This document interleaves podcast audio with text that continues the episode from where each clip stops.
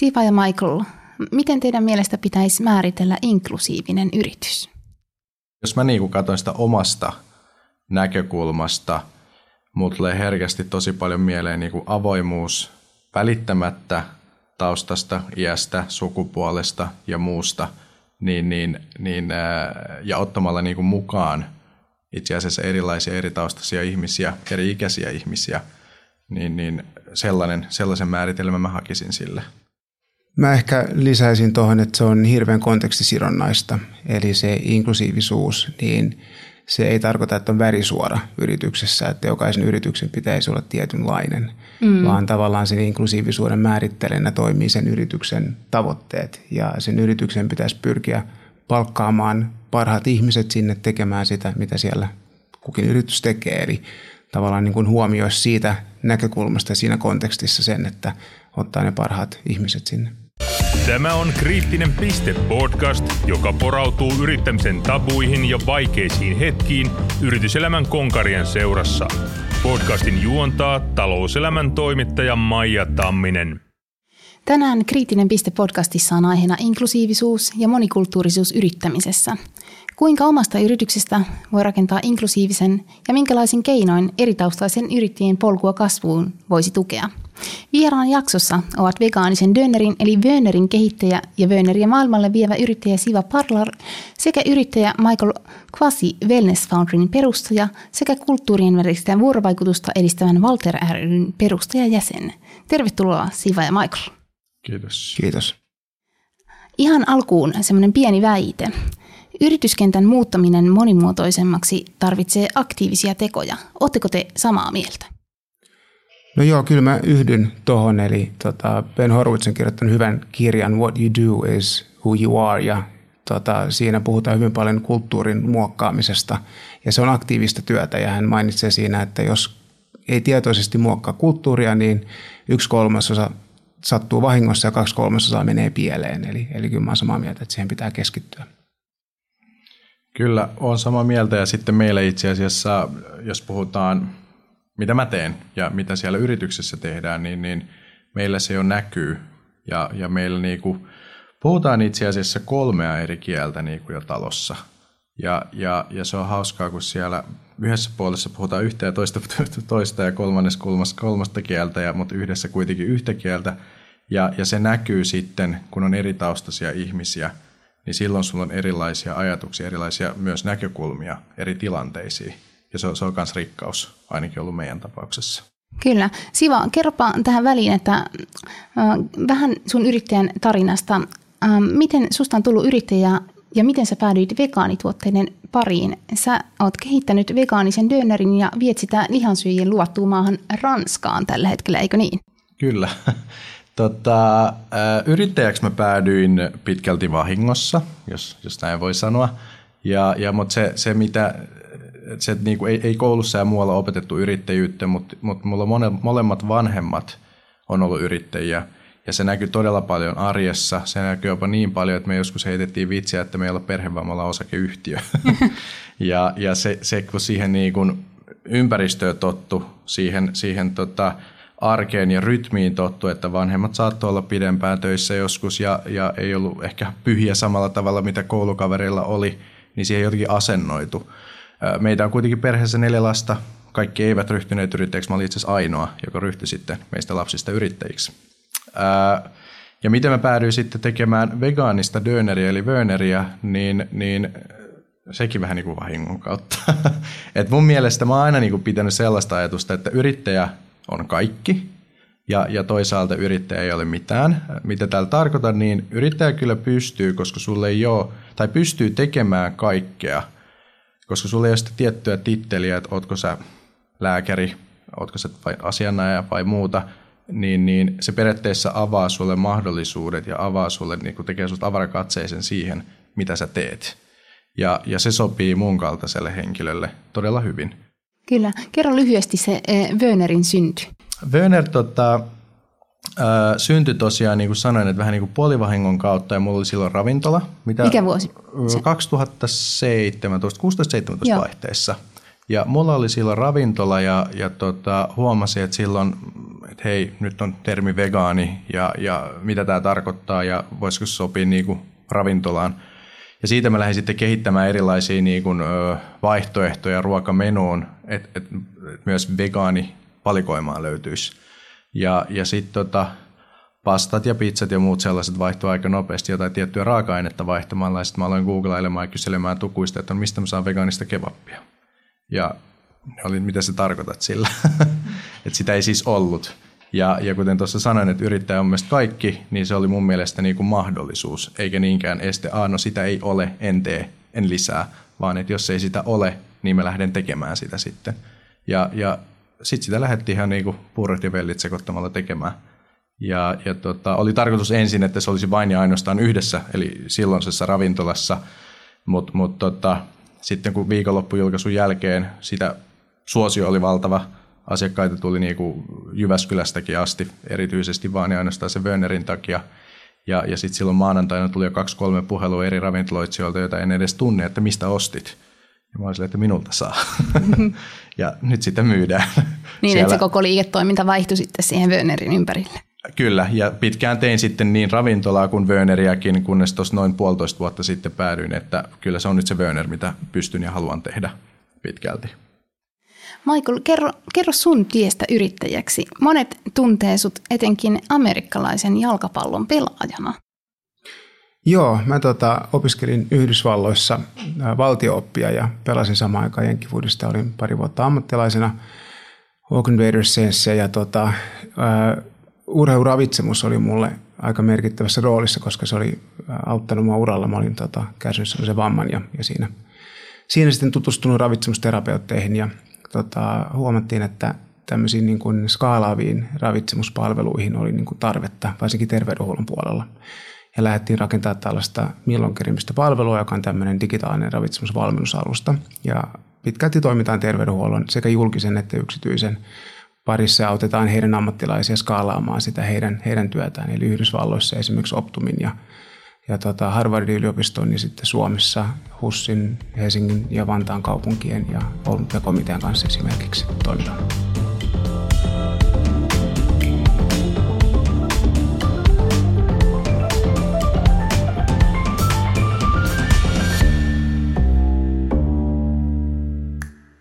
Tänään meillä on aiheena vähän tämmöinen polemiikki-aihe, eli tämä inklusiivisuus yrityselämässä ja eritaustaisten yrittäjien tukeminen kasvussa.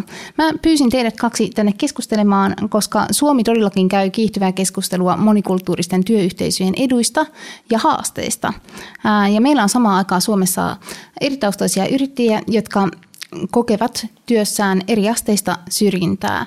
Tästä ei ole mitenkään hirveästi mitään tutkimustietoa, mutta tällaisen väitteen ehkä voisi tehdä. Mitä te ajattelette tästä ilmiöstä yrittäjänä? Tota, mun oma kokemus on itse asiassa aika, aika positiivinen siinä mielessä, että toi startup- ja aloittavien yritysten kenttä on varmaan muuhun yhteisöön ja yhteiskuntaan verrattuna niin kuin progressiivinen. Toki mä oon niin kuin kohdannut syrjintää ja rasismia elämässäni muuten, mutta työn puolesta mun täytyy sanoa, että itse asiassa kokemus on ollut aika, aika päinvastainen. Et, mutta samanaikaisesti niin olen myös huomannut sen, että myös mun tapauksessa, kun mä oon opiskellut Yhdysvalloissa ja, ja tota, sitten Suomessa toimiessa ja Yhdysvalloissa toimiessa molemmissa maissa osaan kieltä. Mm. Ja terveydenhuolto on, ää, ja terveysteknologiakenttä on vähän erilainen, niin tota, tässä on hirveän tärkeää, että, että pidetään nämä kontekstit mielessä, koska tota, se, mitä me tehdään ja mitä me nähdään, on hyvin erilaista kuin mitä muualla nähdään. Kyllä. Eli näin ollen mä voi puhua kuin omista kokemuksista omasta kontekstissa, ja, ja näin ollen niin tota, tiedän myös yrittäjällä ollut erityisen vaikeaa saada kontakteja, että, että se, se verkostoinen kielitaidon luominen on hirveän tärkeää. Kyllä. Entäs sulla, Siva? Öö, jos puhun niinku omasta kokemuksesta ja sitten voin vähän verrata, niinku, mitä on ollut öö, ystävien tai tuttujen kokemuksella, niin omasta kokemuksesta, öö, kuten Michael tuossa sanoi, että jos niinku startup-yritys ja muu, että se kulttuuri siihen, niin, niin en ole nähnyt hirveästi Joo. eroavaisuuksia ja muuta. Ja, ja hyvin usein me nähdään niin kuin nykyäänkin perustettavia startuppeja, tosi mielenkiintoisia, innovatiivisia yrityksiä, jossa niin kuin perustajat tai mukana olevat henkilöt ei esimerkiksi ole täysin ö, kantasuomalaisia. Mm. Ja, ja, ja tota, ää, meilläkin Bönerissä ei olla niin kuin täysin itse asiassa perusteet kumpikaan ei ole täysin kantasuomalainen ja, ja ei ole nähty mitään eroja siinä, että olisiko sillä ollut joku painoarvo tai muuta, jos tilanne olisi ollut, toisin. Sitten taas, jos heijastaa vähän niin kuin toiseen kulmaan, puhutaan vähän pienemmistä yrityksistä tai, tai, tai sellaisista yrityksistä, joita niin kuin yhden miehen yrityksistä puhutaan, niin paljon mulla on sellaisia ystäviä eri aloilla, ja he, he kyllä kokee, että siinä on jotain, jotain, mitä ei ehkä välttämättä pitäisi olla. Ihan vaikka kuljetuspalvelu tai, tai taksi tai mitä tahansa näitä on. Ja sitten sitä on joskus yhdessäkin mietitty, että mistä tämä voisi johtua. Ja ehkä päädyttiin jotenkin joskus jossain keskustelussa siihen, että se on hyvin paljon kiinni myös alasta. Et, et onko, onko se, on ehkä luonnollista nähdä etnisissä ravintoloissa etnisiä ihmisiä. Mm. Sitten taas, jos, jos on, heitä nyt hatusta, että jos sulla on ja palvelu, mitä sä tarvitset, niin siellä taas on ehkä vielä luonnollisempaa nähdä niin kuin, ehkä niin kuin paikallinen kanta suomalainen mm. henkilö. Mutta mut, sekin on häipymässä. Sekin on niinku... no, haluatteko te ottaa kantaa siihen, että kuinka inklusiivinen teidän mielestä suomalainen yrityselämä tällä hetkellä on? Miltä se näyttäytyy? Tähän pätee varmaan sama kuin äskeiseen, eli, tota, eli kontekstilla on hirveästi merkitystä. Jos ajatellaan vaikka Yhdysvalloissa, sieltä on just julkaistu Rock Health, joka on tämmöinen kiihdyttämö terveysalan yrityksille, teki kyselytutkimuksen ää, muun muassa inkluusiosta ja diversiteetistä eri yritysten keskuudessa. Ja siellä huomattiin, että esimerkiksi nais- ja miesfoundereita oli yhtä paljon kuin mitä väestössä on miesten ja naisten välinen jakauma. Mutta sitten kun katsottiin erilaisia etnisiä taustoja, niin siellä huomattiin, että mustat ja latinot oli aliedustettuina. Joo. Ja tota, aasialaiset puolestaan yliedustettuina.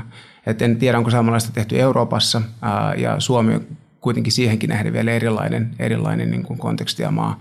Mutta, tota, mutta tässäkin täytyy just niin kuin Siva esille, niin se konteksti määrittelee hirveän paljon, että, että miltä kullakin alalla näyttää ja, ja myös, että mitä siellä pitäisi tavoitella. Kasvuyritysskenessä ollaan äh, aina pikkasen ehkä edellä muuta yhteiskuntaa monessakin mielessä, äh, mutta hiljattain Slas kuitenkin haastatteli anonyymisti 58 sijoittajaa ja yrittäjää, ja siinä paljastui kyllä jonkin verran, että kasvuyrityskentässäkin on rakenteellisia ongelmia. Äh, kävi ilmi, että esimerkiksi Sellaiset yritykset, joissa ähm, hakemuksen oli tehnyt nainen, niin saivat keskimääräistä vähemmän rahoitusta. Ja sitten tässä selvityksessä nousi esiin myös se, että tota, ähm, tämä diversiteettikeskustelu koettiin yksipuolisena ja liikaa keskittyvänä sukupuoleen, että, että pitäisi keskustella tällä kentällä enemmän myös koulutustaustasta, äh, sosioekonomisesta asemasta ja etnisestä taustasta – Um, mun mielestä tämä on niinku kiinnostava löydös ja ehkä, ehkä kertoo jotain niinku oikeasta suunnasta, mihin ollaan menossa. Et monikulttuurisuus puhuttaa, mutta et kuinka pitkälle siinä ollaan sitten vielä päästy. Ö, tota, mitkä on teidän mielestä keskeisiä haasteita niin kun yrittäjien niin kun, ja yritysten kasvun kannalta monikulttuuristen taustaan nähden? Joo, verkostot ja kielitaito, varsinkin Suomessa kielitaito korostuu. Eli jos ajatellaan niin yrityksiä, jotka joutuu joka tapauksessa suuntaamaan ulkomaille, niin siellähän kielitaito niin tota, ei ole niin iso este, koska siellä joka tapauksessa työkieli on, on englanti. Ja niin kuin Siva mainitsi, niin monissa yrityksissä on jo monta kieltä.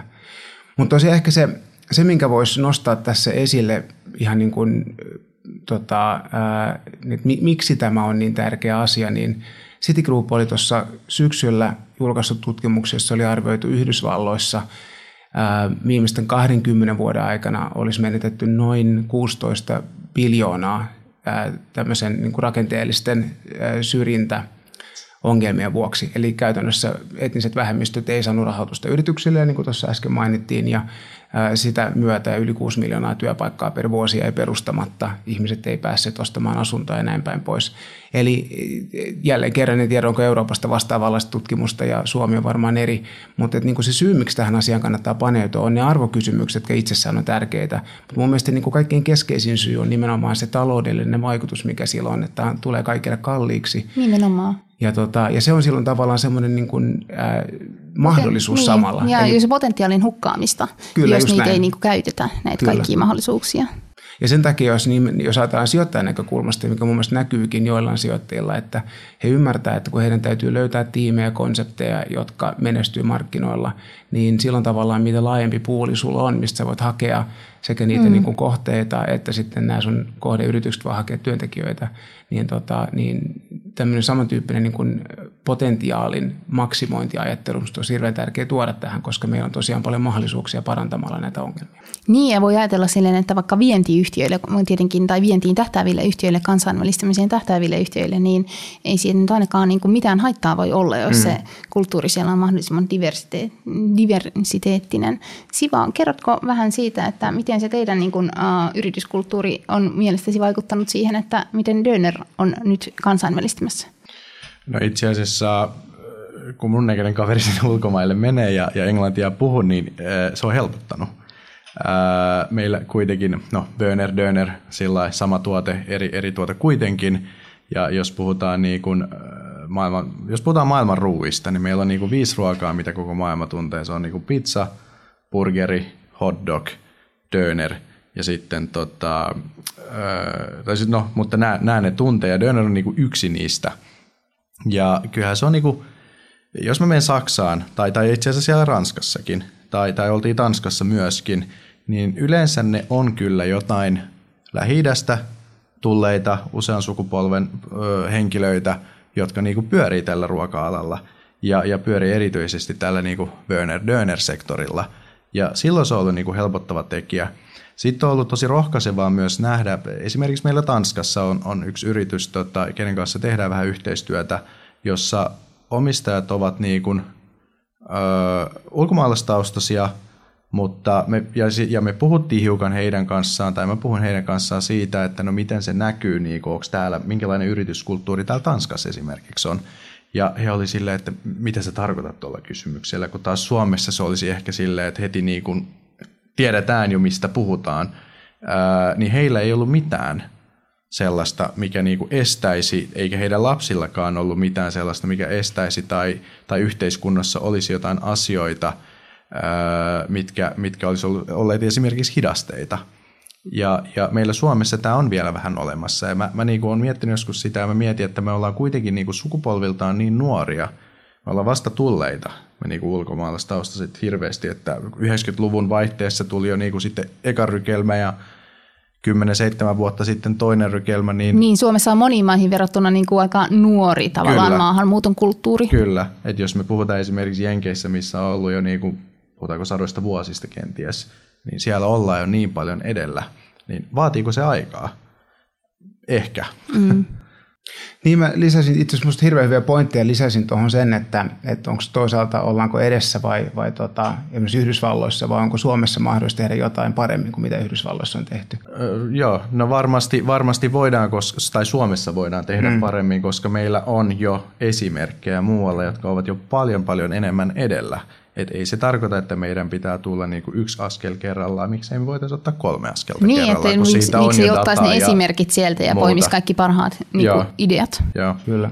Sitten kun puhuit tuossa Michael myös, että, että oli näitä niinku sijoittajia tai oli vähän tätä tilastoa, niin, niin ei se tarvitse niin kuin montaa vuotta mennä, että, että meidänkin kaltaiset henkilöt ovat siellä niin kuin mukana ehkä sijoittamassa tai päättämässä, minkälaisia yrityksiä halutaan lähteä mukaan. Niin se tuo jo sitä monikulttuurillisuutta myös siihen niin kuin kolmion kärkeen. Mm. Että ei enää niin kuin alhaalta mennä, vaan ylhäältäkin osataan päättää ja katsoa. En mä ainakaan itse siinä sellaisessa tilanteessa, jos joskus olisin, niin, niin katsoisi hirveästi, että no, kun hän on tuosta maasta kotoisin mm. ja hän on tästä, vaan enemmän sitä, että mikä näiden kavereiden potentiaali on. Kyllä, nimenomaan. Että aina pitää miettiä potentiaalia. Joo, kyllä. Ja Suomessahan on jo monikulttuurisen taustan omaavia sijoittajia useita. On, kyllä. joo, joo. On, mutta tota... varmasti tulee niin kuin lisää. Kyllä, joo, joo, joo kyllä. Joo. Michael, sä edistät monikulttuurisuutta nuorten parissa Walter ryn kautta. Kerrotko, mitä tavoitteita tuolla työllä on suomalaista työelämää ajatellen? Toimitte nuorten parissa, mutta vaikutukset ovat laajemmat. Joo, kyllä mielellään. Eli tota, silloin kun, kun pelasin, niin kuin kerroin, niin omakohtaisia kokemuksia rasismista on, on toki ollut ja, ja sen takia aina ollut halu vaikuttaa siihen niin kuin yhteisöön, missä on. Ja Me perustettiin usean, usean tota, henkilön kanssa tämmöinen Walter ry, jossa tavoitteena on neljän arvon edistäminen nuorten parissa, kunnioittaminen, välittäminen, ymmärtäminen ja vastuunottaminen.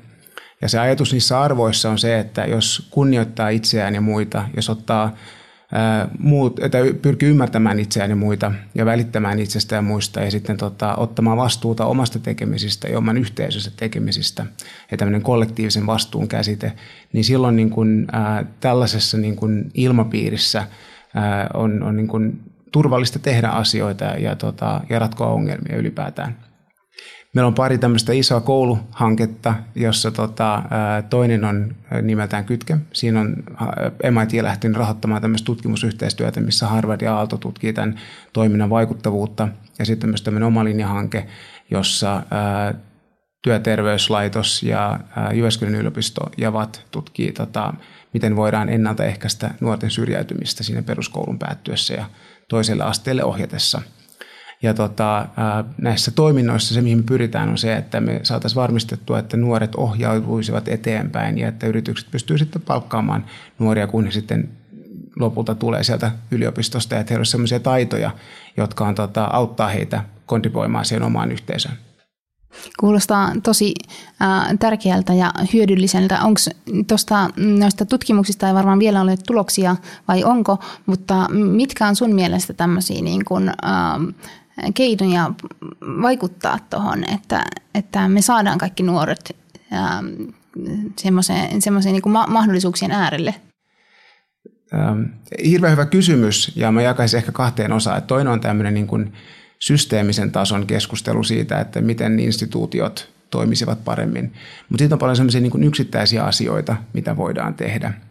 Eli esimerkiksi tota, me tehtiin kyselytutkimus koulussa, jossa kysyttiin, että miten nuoret ja opettajat kokee, että puuttuvatko he esimerkiksi tämmöiseen syrjintään, jos näkevät sitä. Ja 98 prosenttia opettajista oli sitä mieltä, että he puuttuvat ehdottomasti tai, tota, tai, tai puuttuvat usein. Ja nuorista se oli 58 prosenttia, jotka olivat samaa mieltä. Se muotoilu taisi olla pikkasen toisin, mutta joka tapauksessa se hirveän iso ero opettajien ja oppilaiden välillä. Ja silloin tavallaan tämä niin kuin tämmöisten tilanteiden huomaaminen, niin se, että haluaa vaikuttaa niihin on hirveän tärkeää. Yksi mun tota, hyvä kollega ja, ja tota, ää, hänen kanssaan teen paljon yhteistyötä käyttäytymistieteilijä Pilvikka se on monta kertaa muistuttanut, että ihmisiä ei voi pakottaa olemaan kiva. Ja sekä lapset että aikuiset aistii aika helposti, että haluaako joku aidosti olla läsnä, onko joku aidosti kiinnostunut. Ja silloin tavallaan niin kuin semmoinen, ää, semmoinen niin kuin välittämisen osoittaminen ja niin kuin keskustelun avaus on, on hirveän arvokasta. Ja sillä pääsee tosi pitkälle, koska nämä on kuitenkin niin monimutkaisia asioita, että niihin ei löydy semmoista yhtä oikeaa ratkaisua ja niitä täytyy lähteä yhdessä hakemaan. Ja se on se keskustelun kulttuuri on siinä tosi tärkeässä roolissa. Kyllä. Tota, jollain tavalla toisit heijastuu myös suomalaiseen työelämään, että miten näitä asioita kyetään ratkomaan nyt ja miten niitä on kyetty ratkomaan tähän mennessä. Millä tavalla teidän mielestä monikulttuurisuudesta Suomen työelämässä pitäisi puhua ja ollaanko me nyt tässä keskustelussa oikealla tasolla Suomessa? Siitä voisi puhua mun mielestä niin kuin paljon avoimemmin tai, tai tota, se voisi tulla aika paljon enemmän niin kuin esille. Et, ää, toki mä ymmärrän, niin kuin, nyt puhutaan koronasta ja nyt puhutaan siitä, että työpaikkoja menetetään ja muuta, ja, ja, ja sitten kun niitä tulee taas niitä työpaikkoja, niin koetaan hyvin, hyvin suoraviivaisesti siten, että se on oikeus, että kantasuomalainen henkilö saa ensin ne työpaikat. Mm. Ää, ei se näin ole, ainakaan mielestäni. Ja, ja sitä keskustelua pitäisi niin kuin – tuoda, mutta onko se sitten jonkun, onko se yhteiskunnan tehtävä, onko se työpaikan tai työnantajan tehtävä, sen organisaation tehtävä vai, vai onko se sitten niin kuin itse henkilön tehtävä olla siinä enemmän mukana. Puhutaan siis vaikka työnhausta tai muuta. Ää, nythän oli yksi esimerkki, tota, ää, en nyt muista ketjun nimeä eikä sillä väliä, mutta että tulee tehdään ilman ää, kuvia tai e, ilman itse asiassa sukunimeä, missä, Joo. koska sitä haluttiin, ja ilman ikääkin jopa, koska sitä haluttiin, tota, että ei nähdä, vaan katsotaan, mikä se niinku taito, mikä se kokemus, mikä se juttu on, mikä sopii siihen yrityksen profiiliin, välittämättä henkilön iästä tai sukupuolesta. Ja, ja tämä oli mun mielestä tosi niinku rohkaisevaa, tältä yritykseltä lähteä siihen. Ja ymmärsin myös, kun vähän selvitteli, että he sitten sai tätä myötä tosi kirjavan eri-ikäisen, eri, eri niinku sukupuolta edustavia eri, eri kansallisuuksia edustavat tota, henkilökunnan siihen yritykseen mukaan. Tämä on ollut minusta niinku sellainen, mikä on ollut tosi hyvä askel mm. eteenpäin. Joo. Minusta oli hyvä, hyvä esimerkki ja tota, mä korostan tuossa just samaa, minkä Siva alleviivasi, että, että niin kun yritysten pitäisi saada ne siihen tehtävään parhaiten sopivimmat henkilöt sinne. Että se olisi tavallaan se lähtökohta. Joillain aloilla se on paljon helpompaa. Jos ajatellaan vaikka koodaamista, niin se on mahdollisuus antaa vaikka verkkoon kooditehtäviä. Mm. Sä voit arvioida paljon objektiivisemmin sitä, että mikä se taitotaso on.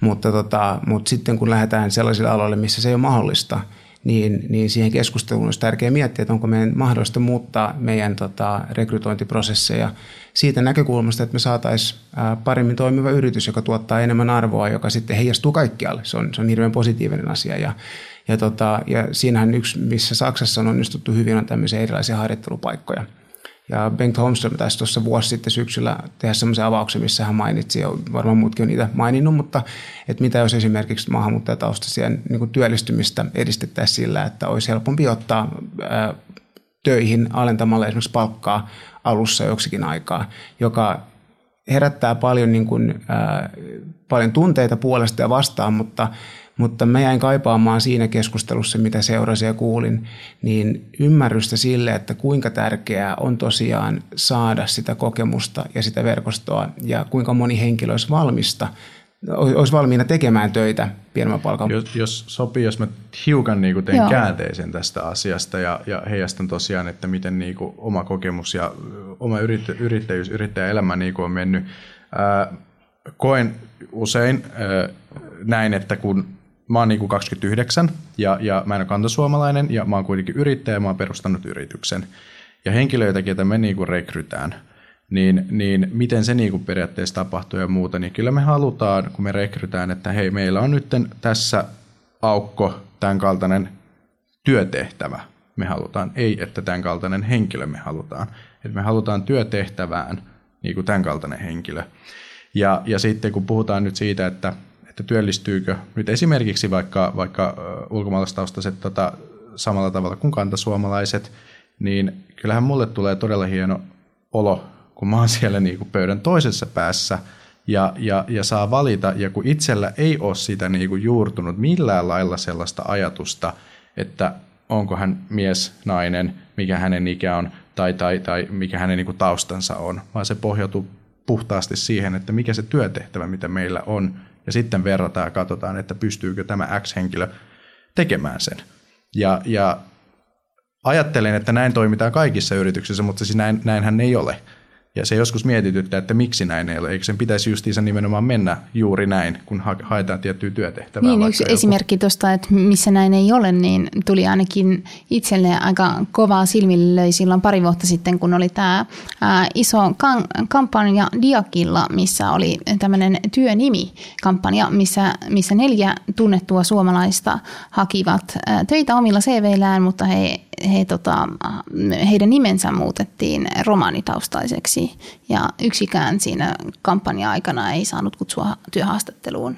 Joo, tuossa on haasteena myös se, että kun se ei välttämättä ole tietosta, vaan mm-hmm. kun se saattaa olla, olla tota noin, niin ennakkoluuloihin perustuvaa, mitä ihminen välttämättä tiedostaa, niin sen takia semmoiset niin tavat esimerkiksi peittää nimi tai jotenkin muuten tehdä siitä semmoista niin kuin, ää, vähän anonyymimpaa voi olla yksi sellainen niin kuin pohdittava asia. Tähän on näkynyt myös tämmöisissä eri algoritmeissa, muun muassa Ama, yksi Amazon jo taisi tehdä tämän, tota, heillä on tämmöinen palkkaus, palkkausalgoritmi, tekoäly, joka pyrki löytämään sieltä työntekijöitä, joka huomattiin, että se suosi merkittävästi miehiä johtuen siitä datasta, millä se oli opetettu. Niin. Ja, ja tota, tämä on hyvä esimerkki, että minkälaisten haasteiden parissa Niinpä. me ollaan, että se ei välttämättä ole niin tietoista syrjintää. Niin, että se voi olla myös niin kuin ihan vaan niin kuin jopa koneeseen sisään kirjattua. Niin, siis se, se tulee, jos sulla on neuroverkko, sä opetat Jep. sitä ja se data tavallaan niin kuin heijastaa, niin silloinhan niin, se niin kuin näkyy kyllä. siinä, siinä tota lopputuotteessa.